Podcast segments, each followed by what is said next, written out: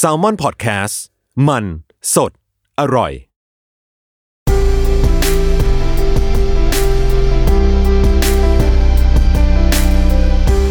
In-Ear Pocketbook หลับตาฟังหนังสือ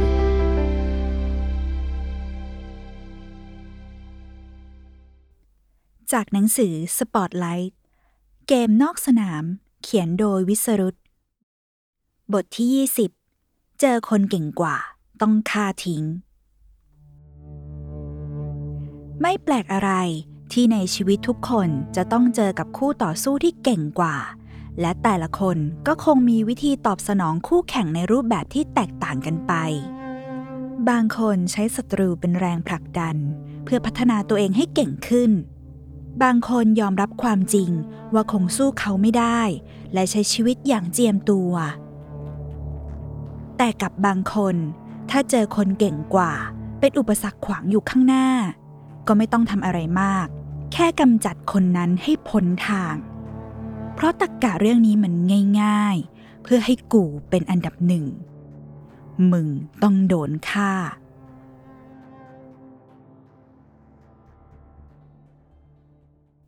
ถ้าพูดถึงคดีอื้อฉาวในประวัติศาสตร์วงการกีฬาเรื่องของทอนยาฮาร์ดิงกับแนนซี่เคอร์ริแกนต้องติดท็อปไฟว์อย่างไม่ต้องสงสัยนี่เป็นการต่อสู้ของผู้หญิงสองคนที่เป็นคู่แข่งกันและมันล้ำเส้นไปจนกลายเป็นศัตรูคู่อาฆาตก่อนลงเอยด้วยบทสรุปที่คาดไม่ถึงเหตุการณ์เริ่มต้นในปีหนึ่งพันเก้าร้อยเก้าสิบเอ็ด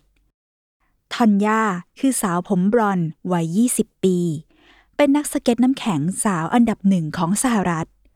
หลายคนยกให้เธอเป็นนักสเก็ตอันดับหนึ่งของโลกทอน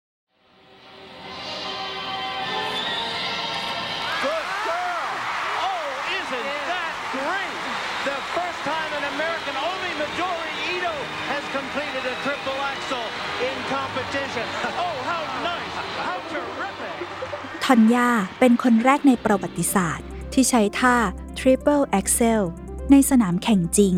บนแผ่นดินสหรัฐก่อนคว้าแชมป์ ยู เอส Championships การชิงแชมป์รายการสำคัญที่สุดของประเทศได้อย่างสุดยอด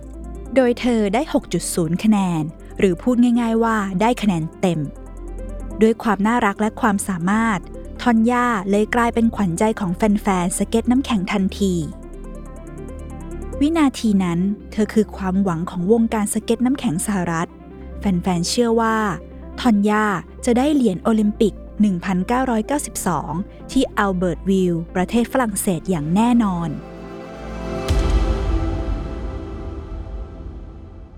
ทุกอย่างเหมือนจะไปได้สวยเหมือนจะโรยด้วยกลีบกุหลาบแต่ปีต่อมาก็เกิดสิ่งที่ทอนยาไม่ทันคาดคิดมีดาวรุ่งดวงใหม่พุ่งแรงขึ้นมา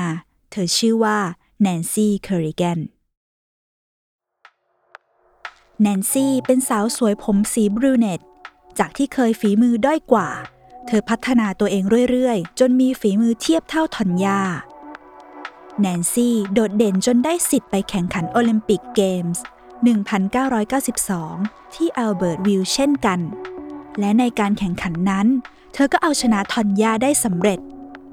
แนนซี่จบที่อันดับสามได้เหรียญทองแดงขณะที่ทอนยาจบที่อันดับสี่ไม่ได้เหรียญอะไรเลยแนนซี่ยังคงร้อนแรงอย่างต่อเนื่องเธอคว้าแชมป์ ยู เอส Championships ได้ในปีหนึ่งพันเก้าร้อยเก้าสิบสามและนี่เท่ากับว่าเป็นการประกาศศักดาบนแผ่นดินสหรัฐไม่มีใครเก่งกว่าเธอรวมถึงทอนยาที่ได้เพียงอันดับสี่จากการแข่งขันครั้งนี้แนนซี่มีแบ็กกราวด์ครอบครัวที่ยากจนคุณพ่อต้องทำงานถึงสามจ็อบเพื่อหาเงินส่งเธอเรียนหนังสือและเรียนสเก็ตการที่เธอผลักดันตัวเองขึ้นมาสู่ระดับโลกได้จึงเป็นสตอรี่ที่สวยงามความน่ารักความสามารถบวกกับภูมิหลังทำให้แนนซี่ก้าวขึ้นมาเป็นนักสเก็ตน้ำแข็งอันดับหนึ่งและเป็นอเมริกันสวีทฮาร์ทคนใหม่มีสปอนเซอร์ดังๆเข้ามาสนับสนุนเพียบทั้งน้ำดื่มเอวิองรีบ็อกรวมถึงนาฬิกาไซโก้ขณะที่แนนซี่พุ่งสูงขึ้นเรื่อยๆ ทอนยากลับค่อยๆดับลงทั้งจากปัญหาอาการบาดเจ็บข้อเท้ารวมถึงการเปลี่ยนโค้ชทำให้ทอนยาไม่ได้แชมป์อะไรเลยแม้แต่รายการเดียวในช่วงสองฤดูกาลทอนยาตรงข้ามกับแนนซี่ทุกอย่างแบ็คกราวด์ครอบครัวของเธอไม่อบอุ่นโดนพ่อทิ้งไปตั้งแต่เด็กส่วนคุณแม่ก็ติดบุหรี่และหยาบคายตัวทอนยาก็ไม่แน่ใจว่าแม่รักเธอหรือไม่แถมทอนยายังเป็นคนมีบุคลิกพูดจาผงผางไม่เรียบร้อยเวลาไม่พอใจเธอด่ากราดได้หมดนั่นจึงทำให้คนในวงการจำนวนมากไม่ค่อยชอบทอนยาพอแนนซี่ฉายแสงขึ้นมาผู้คนก็พากันหันไปชื่นชมและยกยอแนนซี่กันหมดคนที่เคยเป็นมือหนึ่งเคยมีทุกอย่างในมือเมื่อถูกแทนที่จึงกลายเป็นความแค้น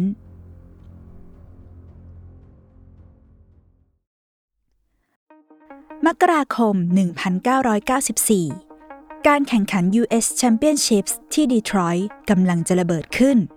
นี่จะเป็นการตัดสินระหว่างทอนยาแชมป์ปี หนึ่งพันเก้าร้อยเก้าสิบเอ็ด และแนนซี่แชมป์ปี หนึ่งพันเก้าร้อยเก้าสิบสาม ว่าใครจะเหนือกว่าและคราวนี้ไม่ได้มีเกียรติยศเป็นเดิมพันเพียงอย่างเดียวแต่มันมีความสำคัญตรงที่ผู้ชนะจะได้สิทธิ์ไปแข่งโอลิมปิกเกมส์ที่ลิวแฮมเบอร์ประเทศนอร์เวย์ด้วยนั่นแปลว่าการแข่งขันครั้งนี้เดิมพันสูงมากแน่นอนว่าเต็งหนึ่งของรายการคือแนนซี่นี่คือยุคทองของเธออย่าหาว่าแต่แชมป์ในสหรัฐเลยเธอดีพอที่จะได้แชมป์โลกด้วยซ้ำทอนยาอยู่ในภาวะบีบคั้นเธอจะแพ้การแข่งขันครั้งนี้ไม่ได้ทอนยาจะอายุยี่สิบสี่ปีแล้วนี่อาจเป็นโอกาสไปโอลิมปิกครั้งสุดท้ายของเธอทอนยาคิดขึ้นว่าถ้าสู้ในสังเวียนไม่ได้ก็ไม่ต้องสู้มันมีวิธีง่ายๆที่จะทำทุกอย่างกลับมาใช่แล้วแค่กำจัดศัตรูออกไปให้พ้นทางทอนยาฮาร์ดิงเจฟกิลลี่สามีของเธอชอนเอ็กการ์ดและเดริกสมิธทีมงานของฮาร์ดิงทั้งหมดว่าจ้างชายคนหนึ่งชื่อเชนสแตนให้มาทำภารกิจเปื้อนเลือด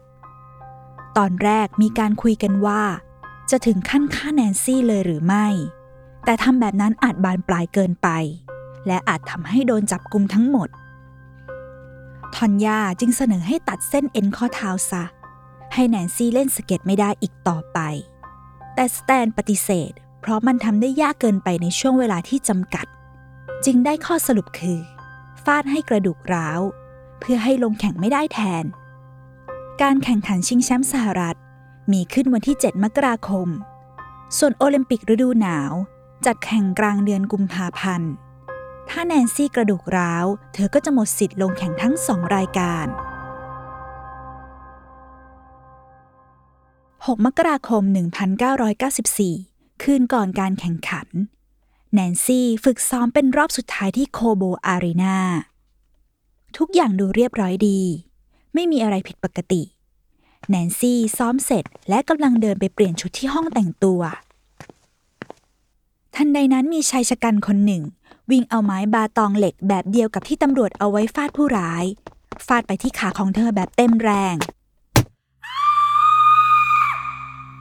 เจตนามันชัดเจนมากว่าต้องการให้เธอบาดเจ็บหนัก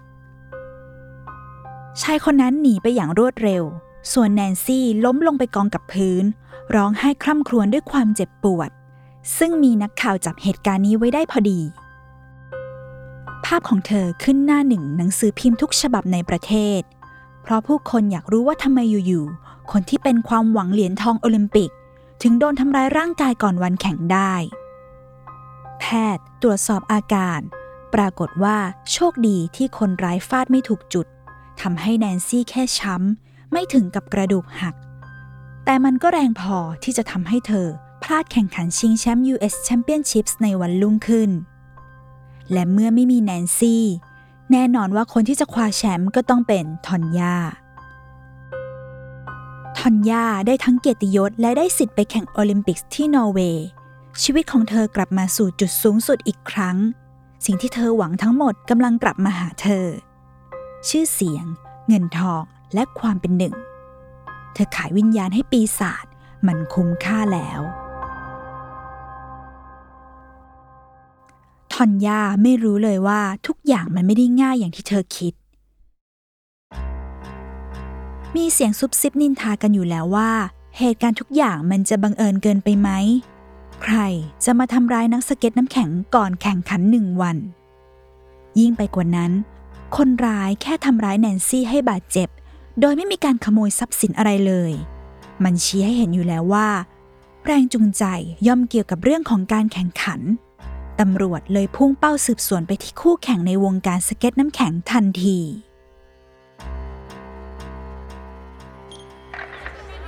ตอนนั้นมีนักข่าวไปสัมภาษณ์ทอนยาว่าคิดอย่างไรกับเหตุการณ์นี้เธอได้แต่ตอบเสียใจกับสิ่งที่เกิดขึ้นแต่เธอไม่ได้เกี่ยวข้องอะไรหลังใช้เวลาไม่นานตำรวจสืบพบว่าสแตนเป็นคนทำร้ายร่างกายแนนซี่และในเดือนกุมภาพันธ์ตำรวจก็พบผู้เกี่ยวข้องทั้งหมดกิลลูลี่ให้การรับสารภาพเช่นเดียวกับอีกสามผู้ต้องหาซึ่งยอมรับว่าเกี่ยวข้องกับการวางแผนถึงอย่างนั้นก็ไม่มีใครสักคนสัดทอดว่าทอนยาเป็นผู้บงการซึ่งเมื่อไม่มีหลักฐานและพยานทอนยาจึงเป็นคนเดียวที่หลุดจากโทษจำคุกกิลลูลี่รับว่าเขาคือคนวางแผนทั้งหมดรับโทษจำคุกสองปีพร้อมปรับเงิน หนึ่งแสนดอลลาร์ส่วนอีกสามคนโดนโทษจำคุกสิบแปดเดือนข้อหาสมรู้ร่วมคิดทำร้ายร่างกายส่วนทอนยาเผยว่าเธอแค่รู้ว่าทุกอย่างจะเกิดขึ้นเพียงแต่เธอไม่กล้าไปห้ามปรามคนอื่นทอนยาเลยมีความผิดสถานเบาโดนลงอาญาสามปีทำงานเพื่อสังคมห้าร้อยชั่วโมงและปรับเงิน หนึ่งแสนดอลลาร์เป็นบทลงโทษทอนยาไม่ต้องเข้าคุกแต่บทลงโทษทางสังคมก็รุนแรงกว่าที่เธอคิดไว้เยอะนักใครๆก็รู้ว่าเธอมีส่วนร่วมในการวางแผนไม่อย่างนั้นจะมีประโยชน์อะไรที่คนอื่นจะไปทำร้ายร่างกายแนนซี่ทอนยาโดนยึดแชมป์ ยู เอส Championships ปี หนึ่งพันเก้าร้อยเก้าสิบสี่ จากนั้นโดนปลดออกจากสมาชิกของสมาคมไอสเกตสหรัฐห้ามเกี่ยวข้องกับการแข่งทุกอย่างทั้งฐานะผู้เล่นและโค้ชแถมโอลิมปิกเกมส์ที่นอร์เวย์ก็เป็นโอลิมปิกครั้งสุดท้ายของเธอจริงๆทอนยาไม่มีโอกาสไปเหยียบโอลิมปิกเป็นหนที่สามปิดฉากตำนานสเก็ตน้ำแข็งด้วยวัยแค่ยี่สิบสามปีเท่านั้น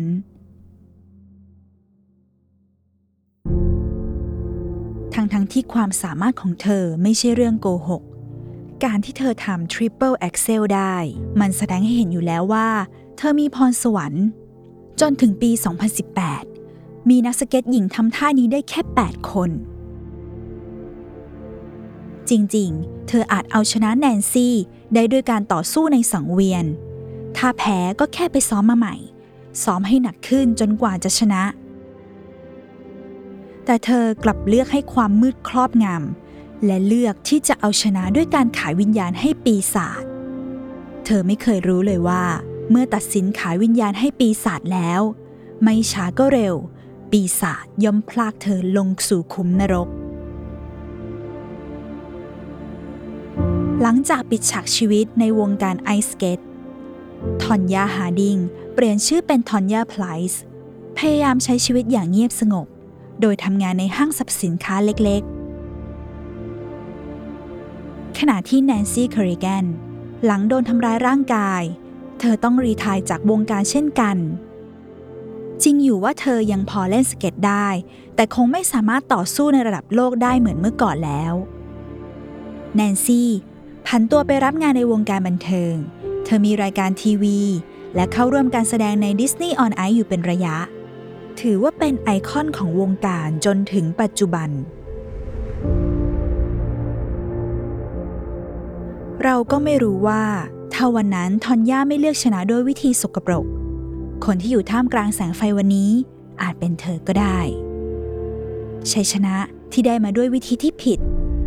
มันทำง่ายแต่มันไม่ยั่งยืนเมื่อคุณเลือกเดินทางสายมืดและปีศาจมาพรากคุณลงนรก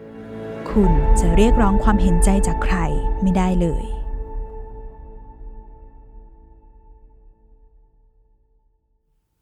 ติดตามรายการ In-Ear Pocketbook ได้ทุกวันอาทิตย์ทุกช่องทางของ Salmon Podcast